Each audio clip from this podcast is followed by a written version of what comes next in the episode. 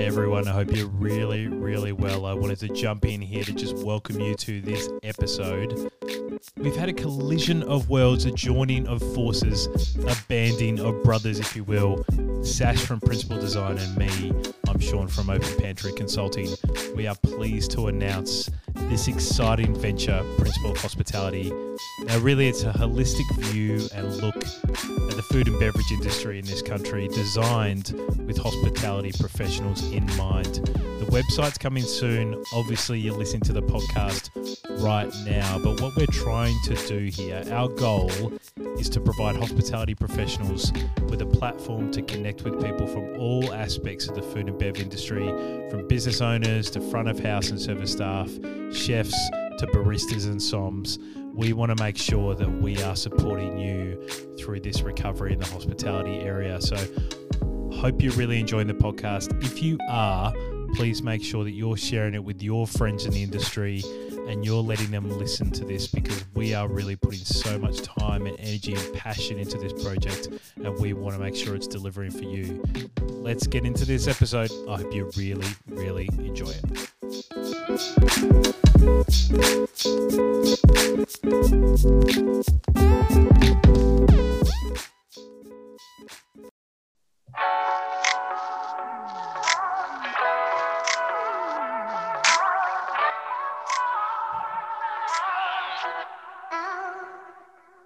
Welcome to another Principal of Hospitality podcast. It's fantastic to have you listening along. So, thanks for tuning in. As always, our next guest really needs no introduction, especially for our Canadian listeners. Shawn Soole is a hospitality professional who is making the industry better through education, training, and marketing. His long list of achievements in everything to do with bars includes Clive's Classic Lounge, uh, his own hospitality concepts, Coalition Craft Co., as well as two podcasts. I'm very jealous he's actually got two podcasts, Post Shift and BC Spirits, all the way in BC, Canada. Hey, Shawn, how are you? Good man. How are you? Good to have me. Thank you. Well, thank you for having me. it, it's fantastic to have you on, mate. So no dramas at all. Um, as we were speaking about um, before, um, and as people will start to hear, obviously you're um, you've got an Australian accent and you're living in Canada. So I want to talk about that in a second, um, and really talk about how you start out in the industry because you have you know so much experience, and I know for our North American listeners and Australian listeners especially, this is going to be a really important podcast to really reflect on and listen to because you've been in the game for such a long time, um, obviously in the bar industry.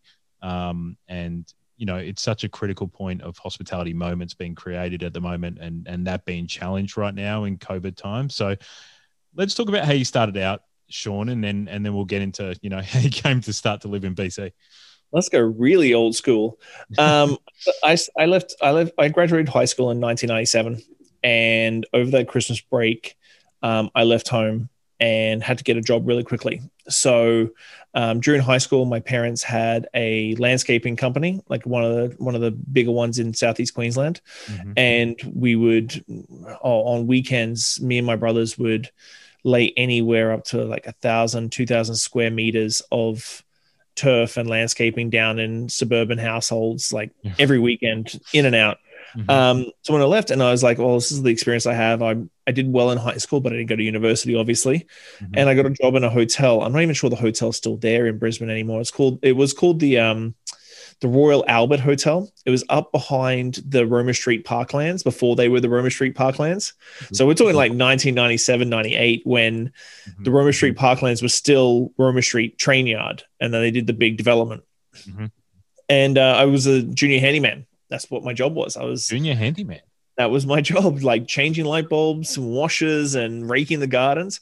Nice. And one day, um, food and beverage director comes down all sweaty and like bothered, and he's like, "Do you have black and whites?" I'm like, "Yeah, I have black and whites." And he's like, "Go home and get them." And we all know train systems in Australia are a little bit different to North America. It's like mm-hmm. you can literally just jump on a train and be half an hour, half an hour and be home, and you live way out of out of downtown. Mm-hmm. Um, went and got my black and whites, came back to the hotel, did a wedding that night, had a ball, and that was the bug that sort of that bit me. Like I'd love to have a romantic story like most people like, oh, I'm third generation bartender and my mum was a wonderful cook. All those things are all false. My mum, I'm an eldest of six, and so my mum was a a, a cook that could make food for six people, Yeah. all that were growing very very quickly. Mhm. Um, and so that was my bug. And then a couple of years later, I started getting into the cocktail bar scene. Uh, I think 21, I won my first uh, Australian Bartenders Guild competition national title. And sort of it just sort of flowed from there. And I always took an opportunity to like learn as much as I could from a venue, then move on to the next venue, learn as much as I could. And I think that's what a lot of young bartenders need to do more often these days is like Mhm. just suck what you can from a venue and then move on because you're a number to a lot of big venues and why not treat the same way Mhm. um, and then i had the opportunity to come to canada when i was 26 years old and i thought i already knew everything at 26 Yes. like 14 15 years ago i was like you were old school at that point. yeah i'm, I'm top of my game um, but coming from australia um, sort of sets you a tone i think genetically Mhm. about being competitive but compassionate at Yes. the same time. And so I came to Canada when I was 26, and I suppose the rest is relatively history that we're going to talk about during this podcast. Always always like to talk about how people why people made um, moves in their life. I think it's really really important and reflective because I've lived in um, two, five different cities now in the last sort of ten or ten or twelve years. Like what what made you want to go to BC? Was it an opportunity that came up, or was it just you thought it would be a good idea? It was a girl, not my wife, but it was another girl. What- it's always a girl. um, but for me, I went to 14 different primary schools growing up.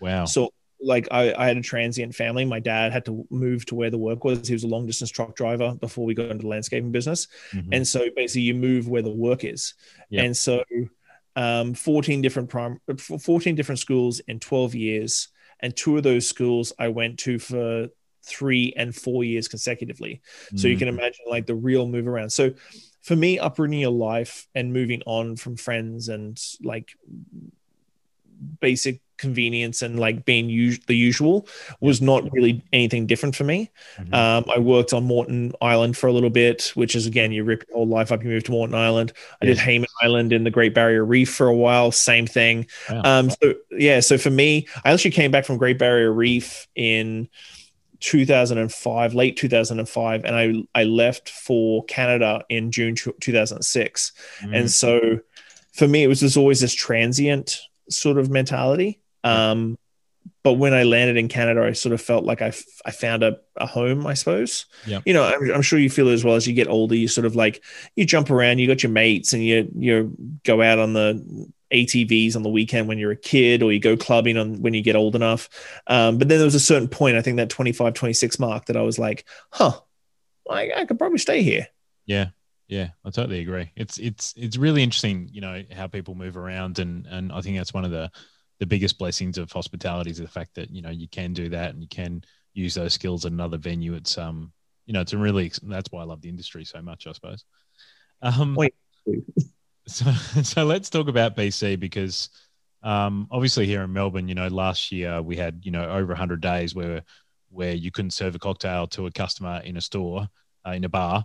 And um and now luckily because you know we've sort of got our proverbial together here in Victoria like um not many covid cases going around we're able to have you know bar experiences and hospitality experiences again.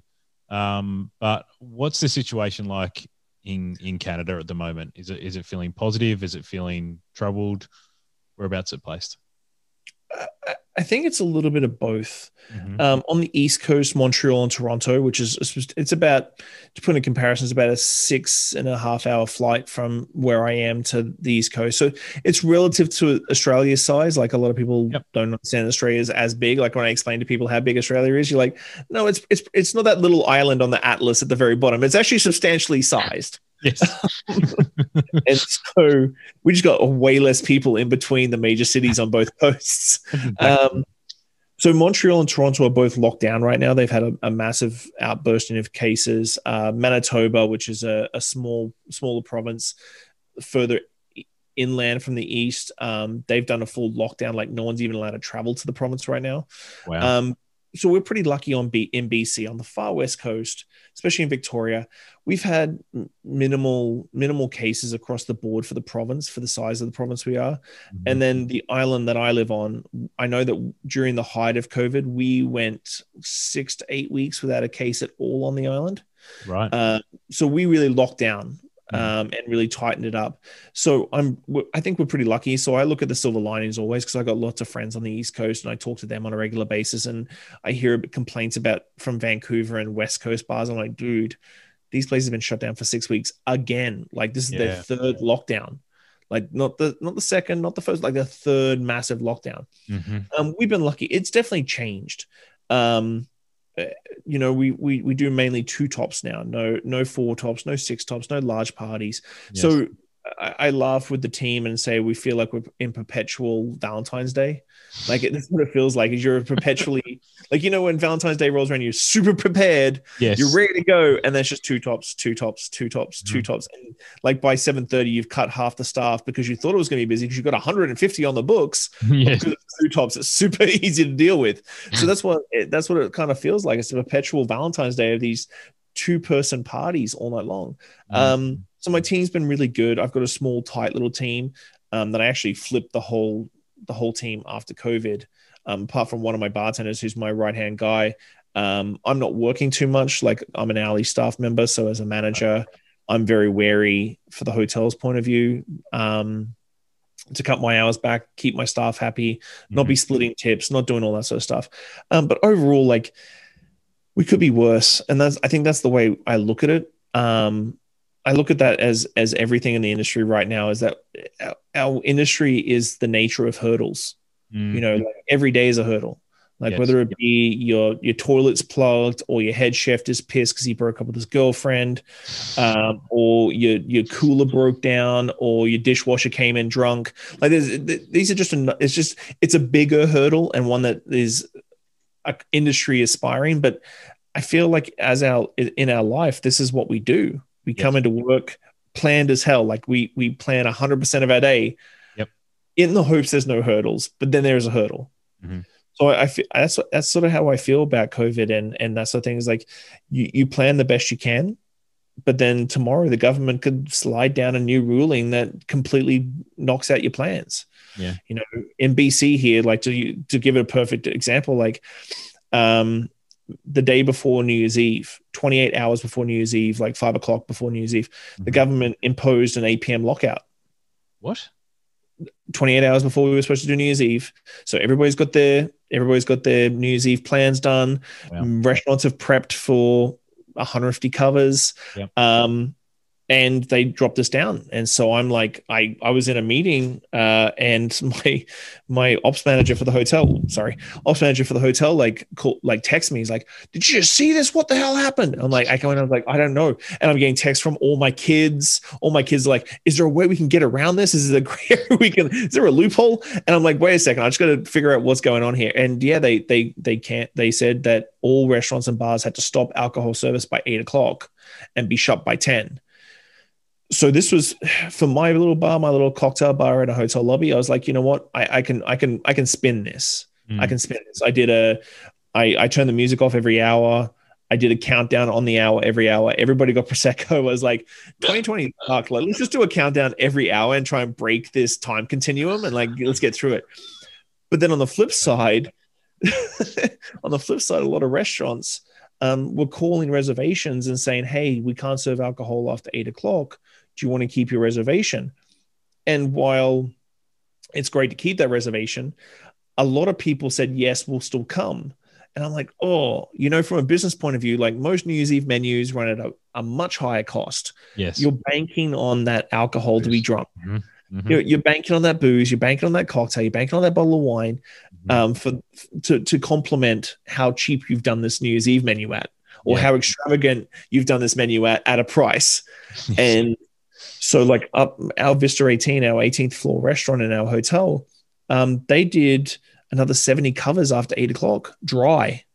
Wow. And I'm like, and I'm like, oh, the staffing and That's the the yeah, and the sh- and and the and the chef labor and the Yeah, yeah. and, and like all my guys, me and my guys were out by 9 p.m., which is like everybody was out and we're like, okay, we're gonna go home and drink a bottle of bubbles with my wife and and count down the new year. But yeah, a lot of restaurants they did dry service after eight o'clock. But again, it's, it's just one of these hurdles you got to sort of tackle and and and Mm. move on with.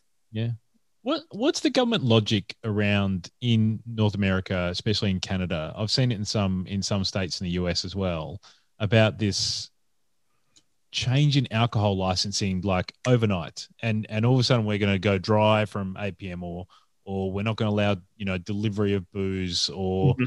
like all these things what is it around alcohol that they're saying to the hospitality industry that is the reason why they're doing that is it because they feel that people are going to convene together so therefore they don't want to they don't want to promote that or what's the deal So let's preface this all by like the fact that none of us have done this before. Yes. Like, none, like none of us have none of us, none of us have gone through this before. Like Mm. on both sides, the government's never gone through it before. They don't know. Like for everybody who complains about the government shutting down stuff, there'd be the same people that would complain about the government ballsing up something and a hundred thousand people getting infected. yes Um, I think that alcohol will always and always in most Western cultures be a prohibitive substance. substance. Mhm. It doesn't matter how liberated our governments get, how liberated our society gets. Mhm. Alcohol will always be seen as a prohibitive substance, which is crazy because in Canada we've legalized cannabis.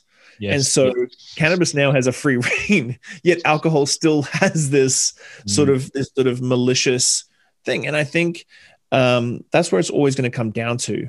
Mm. And uh, I don't necessarily agree with a lot of governments worldwide pitching that restaurants are the the cause. There's no scientific proof of it. Yep. Um, but that being said, we are congregating places and we can be compared to big box stores and your Woolies and that sort of thing. And I understand grocery stores, Mhm. but it, it, it is a slight difference in the way of people sitting for an hour and a half, two hours, three hours in the same space yes than walking around a grocery store.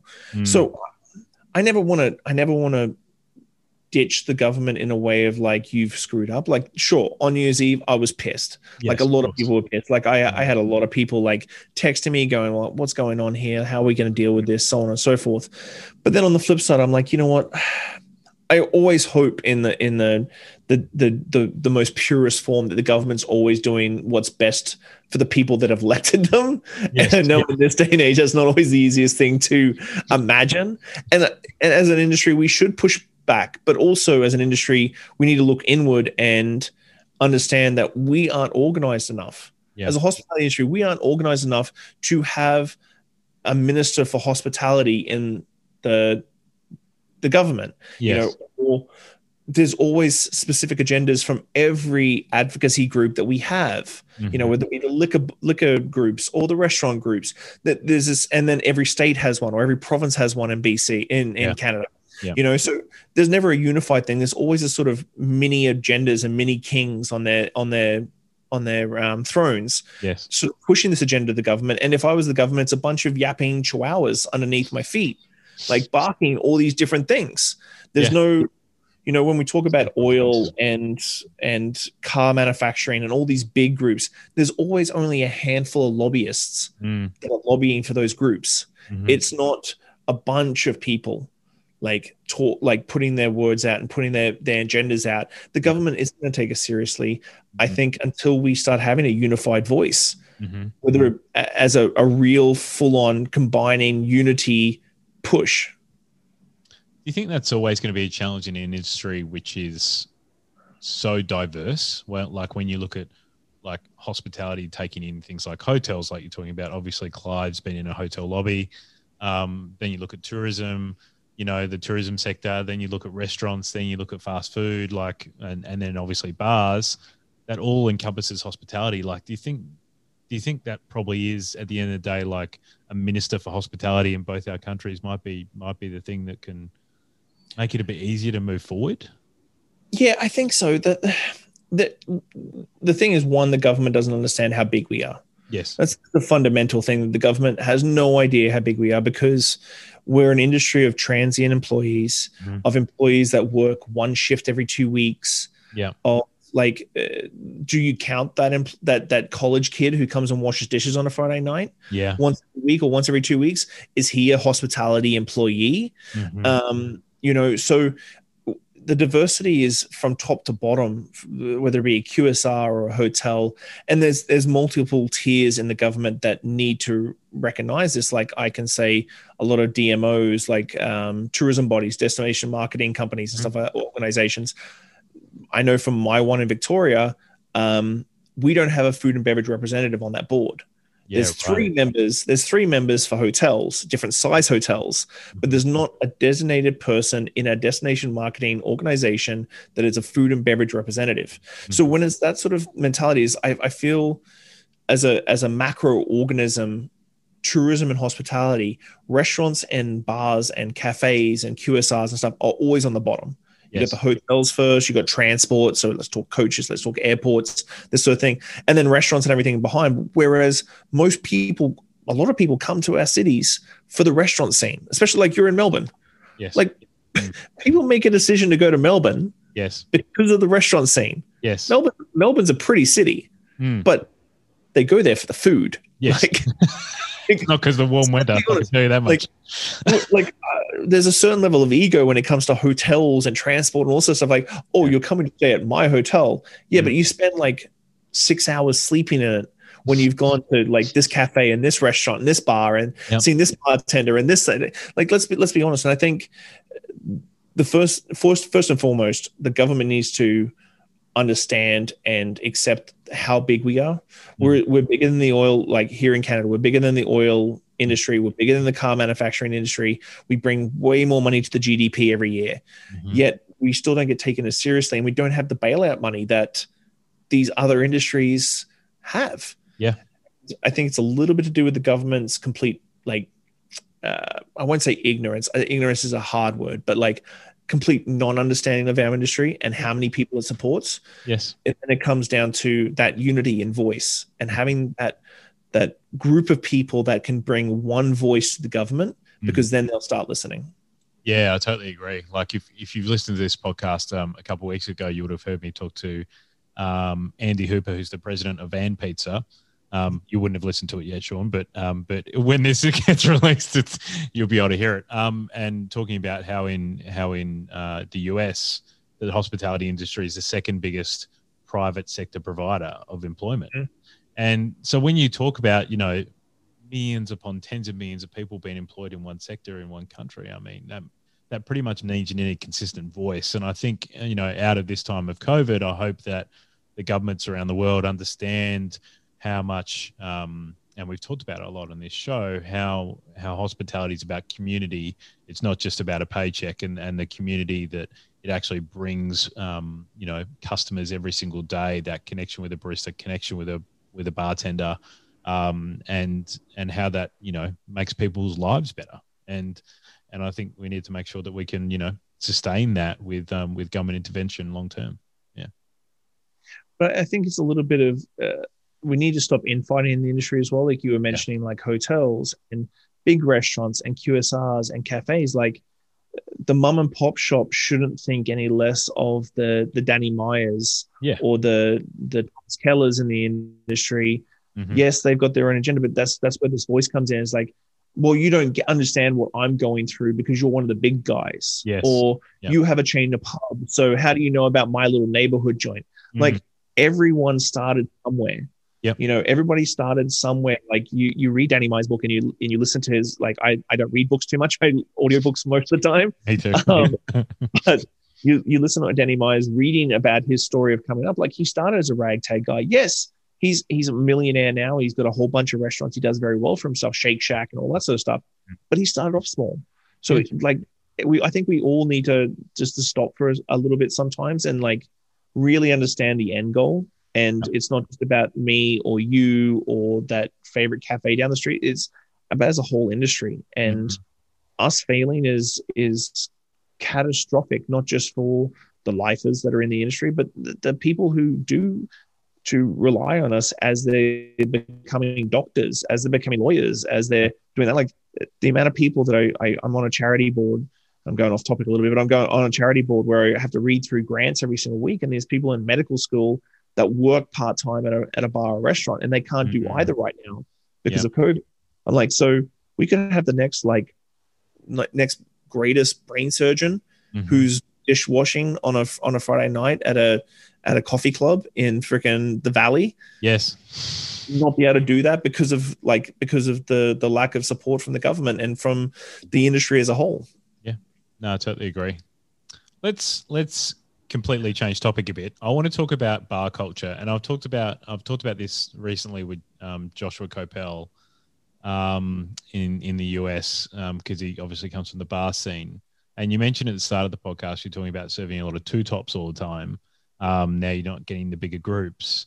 Um, do you think you know this time of COVID is actually going to change bar culture in the long term, or do you think once consumers feel a bit more confident about the virus and and um, not being you know uh, vaccinations and all those kind of you know hopeful things in 2021 that the bar culture will go back to what it was before? I'm kind of hoping for a bit of a reset. Mm-hmm. I'm kind of hoping for a bit of a reset, going back to the, and it is romantic, and I, I try to look forward instead of looking back, but like the romanticness of um, the symbiotic relationship between the venue and the guest, or the mm-hmm. person and the guest. Um, I think going forward, experience is going to be a really big thing. I think gone are the days post vaccination, everything of like the massive bar hops like the I, am not sure when you travel. I, I i do this is where i when i travel i try if i'm in a town for 48 hours i'm sure it's hell hitting like 15 bars in 48 hours yes. one drink one bite move on. My mm. wife hates it because she gets the pings every time i charge my credit card on her phone. And she's like dude you've been to seven bars in like five hours. I'm like yep i know i know. I got i got still got a few more to hit. Um, i think there's going to be a reset to people like from the consumer point of view mm. people are going to be thankful to come into your venue and expect an experience expect because it may be the only place they go to. Yeah. Like that night that your venue may be the only place they go to the once a week yeah. which goes back to like the, the days of the 50s and 60s where people went out for an experience once a week as a, as a special occasion a date night with the wife or the partner and i think that's where it's going to sort of reset because the symbiotic relationship of take and give is going to be there. Yep. But also, I think it resets our industry as operators to really hone in absolutely everything. Is your music on point? Now, most most operators are, oh yeah, I'm good with that. Is your music on point? Your uniforms are on point. Mm-hmm. The way your mm-hmm. staff talk to guests, um, the way your menu looks, all these sort of like finite things, mm-hmm. I think are going to be even more heightened because if people are only going out once a week for that one major experience, that one mm-hmm. date night, your place better be it. Yeah. place better be it. 100%. And and I think that's where the change is going to come is it's sort of that reset which fingers crossed I'm really hoping for of of that symbiotic relationship between guest and and venue because I think I know when I started in the industry in the late 90s, early 2000s, like especially cocktail culture, people would come in because they heard about it and they would come in for like the experience of that, that what you heard about, like that. And slowly but surely, we've sort of gone to this like, and franchise restaurants have sort of bred this of like being everything to everybody. And when you're everything to everybody, all of a sudden you're nothing to nobody. Correct. Um, and I think the industry is going to reset that a little bit. Mm-hmm. And I think that as operators, we're going to have to go one step further to really create an experience where people like leave your room just mentally and physically exhausted from how epic everything was. Yeah. Do you, do you think there's a uh, do you think there's a concept play for really great bars to to pop up inside people's restaurants and and be part of that sort of collaborative kind of experience moving forward? Because you know, obviously we're seeing that in food delivery at the moment is a, you know, one kitchen might actually produce brands, you know, four or mm-hmm. five different brands now um, for delivery um, uh, to, you know, to gain more revenue. Do you think, you know, bars will look to bigger venues or, or even smaller venues that they, you know, have a lot of uh, synergies with in order to, you know, pop up their brands into, into those restaurants? Because I, uh, and the reason why I ask is I think and I really want your feedback here, is the bar the bar customer was obviously you obviously had you know singles and couples and groups and celebrations and stuff like that as well. But then you've got this single demographic who would come to a bar in order to meet other singles, right? Mm-hmm. And I feel like that has probably dropped off because of online dating, you know, coming up the last three to four years, and now COVID, maybe the, you know, maybe another hit. You know, I just wonder how how bars are thinking about their revenue moving forward. I think there's no holds barred. Mm. Like, I I think uh, COVID has sped up things that mo- like we wouldn't be having if we didn't have COVID last year, we wouldn't be having this sort of conversation now. Yes, we'd be having it in like two to five years. Yeah, like the, mm-hmm. bartenders as individuals have bigger brands now because of Instagram and TikTok and and this sort of thing. So bartenders are starting to become social media and more so than they were before. Like the amount of bartenders, I think with live chats and streams and mm-hmm. doing their own cocktail kits and all this sort of stuff as individuals have a bigger brand mm-hmm. bars are starting to jump on board with it too and i think this has opened our eyes to where consumers really want to go long term yep. that cocktail kits at home um, I've talked to a lot of um, bars and restaurants about doing QR codes where you scan, flick yep. up to your smartphone, and you watch a YouTube video of Sven Almenning from Eau de Vie making a freaking Cosmopolitan while you're making the Cosmopolitan. Yeah. You know, yeah, so really like, I think there's no whole bar. And I think romancing the past of what we should be in our little boxes mm. is something that's just the detriment of the industry. Whether yep. it be a restaurant saying, oh, to go food doesn't really work for my brand. Well, your brand doesn't exist anymore. Yeah. Pre COVID, it existed. It doesn't exist anymore. If you're not doing takeout, which was going to become a consumer convenience highlight in the next two to five years, you're missing out on something. And it goes for bars as well. I think right now the industry is looking at itself, and we've always sort of shunned new technology. We've always still done Excel spreadsheet stock sheets. Mm-hmm. Like we've done inventory on Excel spreadsheets, regardless of how great the the apps and everything that are out there most of us still do Excel spreadsheets. Let's be honest. Like that's what we do. I'm just um, stock take. So exactly, you know, so like social media marketing stuff has never been. Some restaurants have done it really, really well. Yeah, they've been outliers on the the the majority of restaurants and bars not doing a great job. Mm. And all of a sudden, when people are only at home, I think it's really stepped up. I think you're going to see a ton of restaurants popping up in bars bars popping up in restaurants, bartenders and chefs popping up in different places. Yeah. I think we haven't seen the height of the the true celebrity chef. Yes. Um, and the celebrity bartender quite yet. Mm-hmm. Um, I think the only difference you're going to see in the next two years on TV and stuff like that is that they're going to be professionals. Yeah. It's not going to be, oh, you're a food stylist that happens to cook okay. Oh, here's a show. You're yeah. going to have professionals. And I think that's going to come from the raw authentic stories that restaurants and bars are telling on social media mm-hmm. that no your chef doesn't wear makeup in the kitchen your mm-hmm. chef is a, a 250 pound bald bloke who makes really good steak yes. you know your, your, your bartender doesn't look bright and perky at 10 a.m in the morning she's still asleep. I'm sorry. Like, I think that raw, authentic story on Instagram and social media is pulling away this sort of like false bravado that we've always played in this industry. Yeah. And yeah. this is, I, I've talked about transparency a lot. Like, we have the most horrible days as operators sometimes like you have a meeting mm. with your accountant or you, again like your chef is your chef is angry or something happens. But then as soon as service starts it's like did it did it did it welcome folks. How you doing? Come and grab a seat. I'm having a great day. How are you having a good day? Oh you want a whiskey sour? No problems at all. You know? And we we we mask our feelings. But social media especially in the last 18 months has pulled that all away i've yeah. seen chefs upset online. I've seen like really upset about like whether it be governments or landlords or anything. And I think all of this is leading to, again, that breed of symbiotic relationship, but it's also leading to uh, everybody leaning on everybody and not sort of poo pooing anybody's idea. Yes, but yeah, yes. I, I'm I'm looking at a no holds barred industry for the next like two to five years where takeout cocktail kits and QR codes and videos and pop ups, mm. all this sort of stuff is going to be rampant just because people are going to really, really want it. Yeah.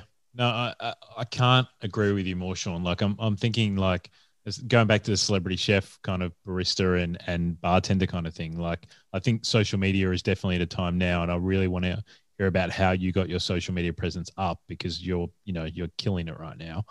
Um, and bec- I, I think those integral people in the business, whether they be a front of house service manager who's freaking amazing, does an amazing, you know, an amazing service for a guest, uh, an amazing rock star chef, a fantastic bartender who does the best, you know, whiskey sour or whatnot, and a barista who does, you know, the best, the best new age coffee that is happening. Um, I think you're going to see them play as almost resident, you know, resident DJs in a nightclub. Like they're going to be in a venue for a week or they're going to be in a venue for three months or something like that. And they're going to have enough um, social media presence in order to bring a new type of clientele to that particular venue. I think that's going to be really interesting to see and play out.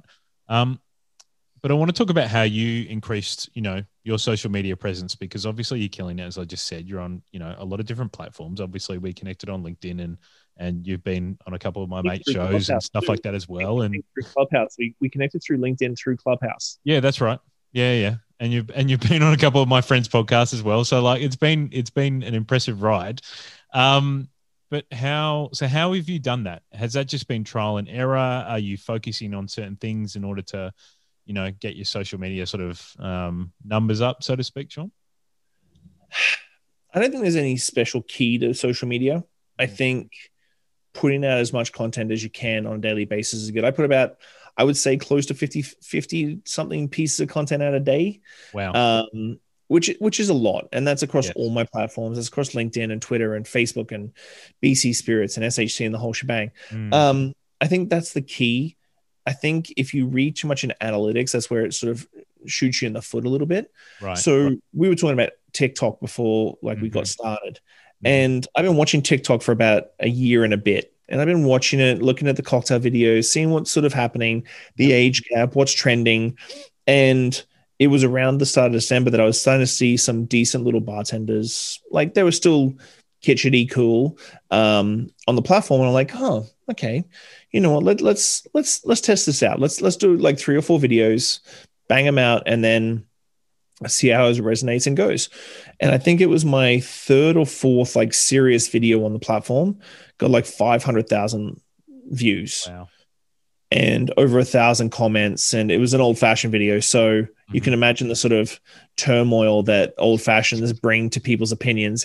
And I find, I do find that the, on TikTok, especially when you do post cocktail videos, people have a lot of opinions. Yeah, Um, yeah. it- until recently, everybody in Wisconsin hated me um, because Why? whis- well, there, there's so there's a classic old fashioned that you and I know and love, like Mhm. bourbon, Mhm. simple bitters, orange peel. Yeah. In Wisconsin, like only in Wisconsin, doesn't happen anywhere else. Just in Wisconsin, the state, they do theirs with brandy and muddled orange and muddled cherries What? and a sugar cube and bitters and like seven dashes of bitters, all muddled, Oh. two ounces of brandy, and then topped with Sprite or sour soda. What? So this is a this is a classic from pre-prohibition. Um, lots of Germans settled in Wisconsin okay. um, in the 19, 1910s, 1920s. Must have been the 1910s. Uh, Korbel brandy from Wisconsin released at the Chicago World's Fair. Everybody loved it and fell in love with it, and it's it's got a whole story unto itself. And it's crazy because like we go to a bar and we order an old fashioned, you're going to get an old fashioned money. Mhm. In their state, they order brandy old fashioned sweet, brandy old fashioned sour, SoCo old fashioned sweet, SoCo old fashioned sour, Yeah. whiskey old fashioned sweet, and it comes with like whether it be Seven Up or Sprite or um, uh, a sour grapefruit soda. This is all legit. I'm legitimately telling you the real story right now. Google this after the podcast. Fantastic. And Yeah. then they garnish it with. I've had olives this week. Olives, what? mushrooms, mushrooms, like pickled mushrooms, and pickled Brussels sprouts as a garnish. This oh, this this is blow my mind. Okay. this is all legit. Why would you Like so, Brussels sprouts? this is all legit. All depending on the region they come from in Wisconsin. Like so, different parts of Wisconsin do it differently. Yes. And so after my old fashioned video got so much hate, I was like, screw it. I'm going to do a, I'm going to study and research the Wisconsin old fashioned and I'm going to do a Wisconsin old fashioned for everybody in WI. So I did one over the weekend. It blew up again. Right. Um, but for me, social media overall is about being consistent, changing up what you post. Mhm. Um, I do everything from cocktail videos on TikTok, which I never post anywhere else. Yeah. Instagram can be everything from business to personal, Mhm. um, talking about mental health, my podcast, everything. Uh, SHC, I try and keep to business and stuff like that. Mm-hmm. But I think for social media, you, just got to do it. Yeah. And I'm, I'm a massive Gary Vee fan. Like I'm a huge Gary Vee fan. Mhm. Um, and he always says document over create. Mhm. So whether you're a person trying to build a personal brand or you're a restaurateur or you're a chef, Mhm. like you have stuff in your life that you can take photos of. Yeah. You know, like people people go, well, nobody's going to care about the veggie veggie delivery. I'm like, unless you tag the farm where those veggies came from, and people go, oh, I wonder if they have a farmer's market. Like yeah. it's a shotgun blast against the wall. Mhm. And one thing will always pierce for someone, like everybody will always have something pierce that wall for a different reason. 100%. you know so i know on tiktok when i do my little like philosophical stuff that i do on my instagram that resonates really well for my instagram audience it doesn't resonate too much. Everybody's like dance monkey dance make me a freaking cocktail. And so i stick with that. So like from zero to almost 30,000 followers on TikTok, I know what resonates with my TikTok fan.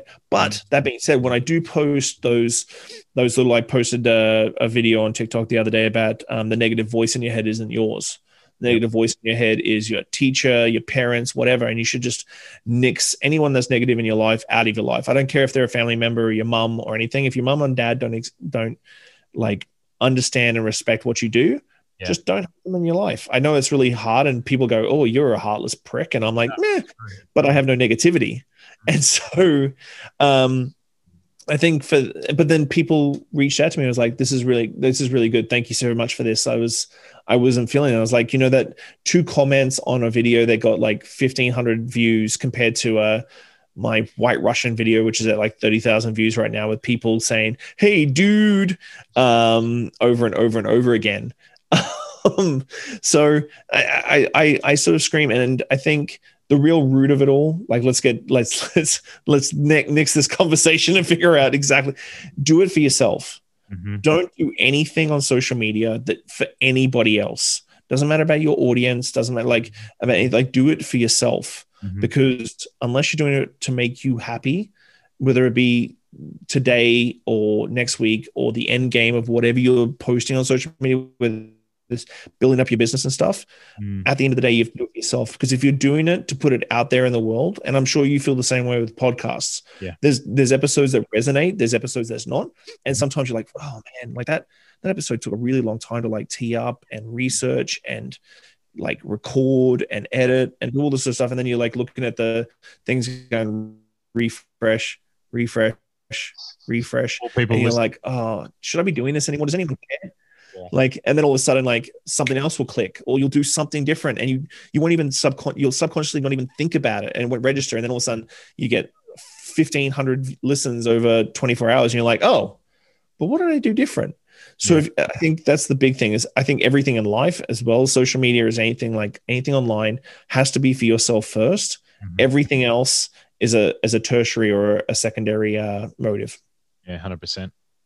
Um, two more questions before I let you go. Excuse me. Um, most important. What do you think? Uh, two of the most, two or three of the most important things that business owners can do right now in the in the bar space or in the restaurant space, if you want to talk about that as well, to stabilize their business right now, if they're in if they're in sort of in North America. Um, because obviously you you know we've just talked about at length like the challenging times that that obviously Canada's going through and and and everyone you know is feeling the same thing about things consistently uh, consistently changing. Like, what are the couple of things that you're doing at the bar that uh, are making sure that you can stabilize the business, Shawn? I think the big one is stop thinking that the past was good. Our industry was broken. It, this this is a big one. Our industry was broken for a long time. You know, we've seen 90 year old restaurants with huge brand equity that you would assume have paid off a lot of their debts and that sort of thing shutting during this time. Yeah. So let's not let's not be let's not be romancing a past that was broken. Mm. Inclusivity and diversity in our industry broken. Like a living wage, not so much in Australia, but it's still broken to a degree worldwide. Yeah. Um, let, us not romance this sort of this past that we have a huge opportunity to come out of this way better than we went into it. Yeah. And it's been something I've been preaching from the get go. If something wasn't working for your business and you thought you had to hold on to it because your consumer liked it or that guest liked it, now is an opportunity to fully reset and and really think about what's coming in the future. And consumers have changed in the last 18 months. They're never going to behave the same as they did before. Mhm. Um, and I think that's the first step is to understand that what you had is gone Mhm. and what you what you strive to have even during before covid is still gone yes. and so it's time to like stop take a breath really take a breath and ask yourself some serious questions like is this the industry you want to be in there's a lot of operators out there that were stuck in this opportunity stuck in the industry thinking they didn't have a way out Yeah. so i think there's a there's a lot of internal questions we need to really push forward Mhm. to understand that this industry it can come out much better. Is our hiring practices for inclusivity and diversity a big portion of our life, or are we still just hiring inside our little cliques? Yeah. I'm I'm guilty of it. I'm happy to admit it. Absolutely. I think we all are. You know, we we trust what we know. Yes. Um, we trust what we know. We trust our the the clique or the circle we run in.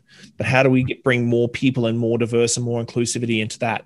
Um, I think this is an opportunity just to look at our costs and see if your rent is the right rent that you should be paying. Because again, you can you can change up and move locations. Mhm. It's just an opportunity to really stop and really think about everything, every line of expense that we have on our P and Ls. How do we keep our costs down? Um, and it's gonna it's gonna mold a lot more models. Now, I'm not saying every fine dining restaurant should go to a QSR in any way, shape, or form, but is there a way that you can not necessarily have that as big a menu as you had food or wine or anything. Like there's a lot of things to tie in and dial in. And really i think there's an opportunity to stop and look at what consumers are doing because there's a lot of times that we drive ourselves to a point based on what we think people want. And we've really got to sort of balance that out with what are the consumers willing to do. Yeah. you know it, like is a better to go program um, better? I think there's going to be massive this is going to be a different conversation but a massive delivery app war this year. I think delivery apps this year there's going to be one person that comes in and goes i'm going to disrupt the whole freaking thing. I want all the i want all the restaurants at 10% commission instead of a third of the restaurants at 30% there's Yeah. going to be someone who's going to do that it's going to blow up. But i think i think the the internalization of why we're in the industry how we can make our industry better is the biggest step out of all of those and that comes down to expenses down to how we schedule how we do our training um, i think i've been doing a lot of um, talking about break even points there's a lot of op- operators out there that don't know what their break even point is Mm. like that's a big issue. You know, I, I've talked to a lot that don't know what their cover count is and what their per head spend is. Like right now, I'm praising my staff whenever we have a really good per head spend because. At the end of the day, I can't do much more to get more bums and seats. But can I get every single cent out of that bum while it's in that seat? Is Mhm. way more important to me through education, through tastings, through absolutely everything, through social media marketing, through everything Mhm. to to make sure that I'm maximizing the profit because we've got reduced seating. We we we are getting those. You can't dine outside your bubble, so you've got twos and fours. So how do you maximize the money that you've got coming in while minimizing the cost it costs to put that out?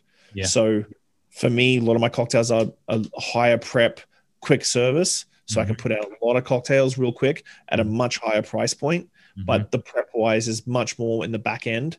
So Mhm. it's a, like a lower labor, but you can bang out more drinks. And I think service standards and systems and how quickly we can put our food. A lot of restaurants don't run at um, ticket times, which I find is an incredibly crazy, like Mm. three tier ticket times. Like, okay, so if you're doing 12 minutes to 15 minutes, we're at tier one, we're making money, everybody's happy, yay. 15 to 17, you know, it's a busy night. We're trading water, we're doing okay. Guests aren't unhappy, staff aren't unhappy, everybody's sort of just happy right now. And then tier three, after like 22 minutes, like everybody's pissed. Yeah. Okay. Let, let's tighten that Fine up. line, isn't there? Yeah. Yeah. Mhm. So I think it's just looking this inward and, and really understand this industry has been broken for a long time Mhm. in, in a lot of regards. And I honestly think coming out of this in, in thing, and this comes from, goes to staff as well. If you're a staff member and with all the free training that's been given out there, I know BarSmarts here in the US was doing a whole thing. Um, Ananias was doing a whole free thing for, for staff as well. If you haven't done all these free things that were offered to you during COVID when you had nothing to do, Yes. you, you have to understand when the rehiring process really starts, it's going to be a very wide pond and a very deep pond. Yes. And operators and owners are going to be able to pick some really great staff who Mhm. have epic education and epic um, qualifications Mhm. um, over people who have just sort of been skating by. Yeah, exactly. Like, um, yeah. Hopefully, hopefully, most people, most of the people who listen to both our podcasts haven't been sleeping during this time, Shawn. So, um, Oh, geez, I hope not. fingers crossed.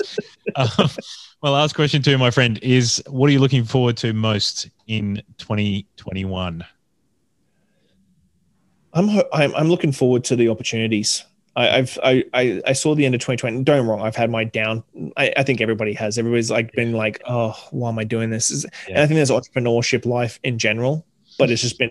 And I, I talked about this to someone else the other day. Hospitality entrepreneurship is like this extra level of crap you have to sort of dig through. it's like I'm an entrepreneur.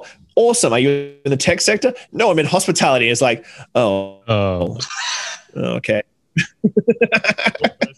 but I, I think I think uh, the opportunities are epic. I think there's a lot of opportunities to help our industry, and Yeah. so for me, um, uh, while it is a, it can take up a lot of time. Um, helping out people, mentoring a ton, um, and sort of e- giving some equilibrium to the industry is uh, a huge focus of mine um, for 2021 and just the opportunities there's a lot of opportunities that if you're uh, clever and uh, doing it for the right reasons for the industry not money yes. um I, i've seen a lot of people like taking opportunities for money. I'm like come on dude. Like you're going to try and start a delivery app and you're going to do this and you're going to do that. And i'm like unless you're doing better stuff for the industry like it doesn't make sense. Um, but the betterment of the industry is really a, a massive opportunity for 2021 that we can really like really take by the horns and and make it make a difference. Yeah. Shawn, it's been such a joy to um to have you on uh, today's podcast, mate. So thanks so much for joining me and the audience. What is the best way that people can connect with you over all your social media? Because you are killing it. You're doing so many different things. I know everyone's going to want to speak to you after this podcast drops, especially in Canada. So, um, how can they best reach out to you, my friend? literally if you google like i actually googled this the other day i'm the only shawn soole with my spelling in the world Wow, that's pretty cool. yeah so if you just google my name with s-h-a-w-n Soole you Yeah. will find me very very quickly Awesome. All right. But- yeah so look look that up you can hit me up on instagram facebook sa like Soole hospitality concepts on instagram I, I answer questions from apps i take orders and talk to people on every platform i can possibly imagine um, but yeah if you type in google my name you'll find you'll find me pretty damn quickly but uh, yeah you can hit me up on any platform i'm always open on absolutely everything. I'll make sure I link that up in the show notes and um, make sure people can contact you. So, Shawn, really appreciate it man this is awesome thanks, man.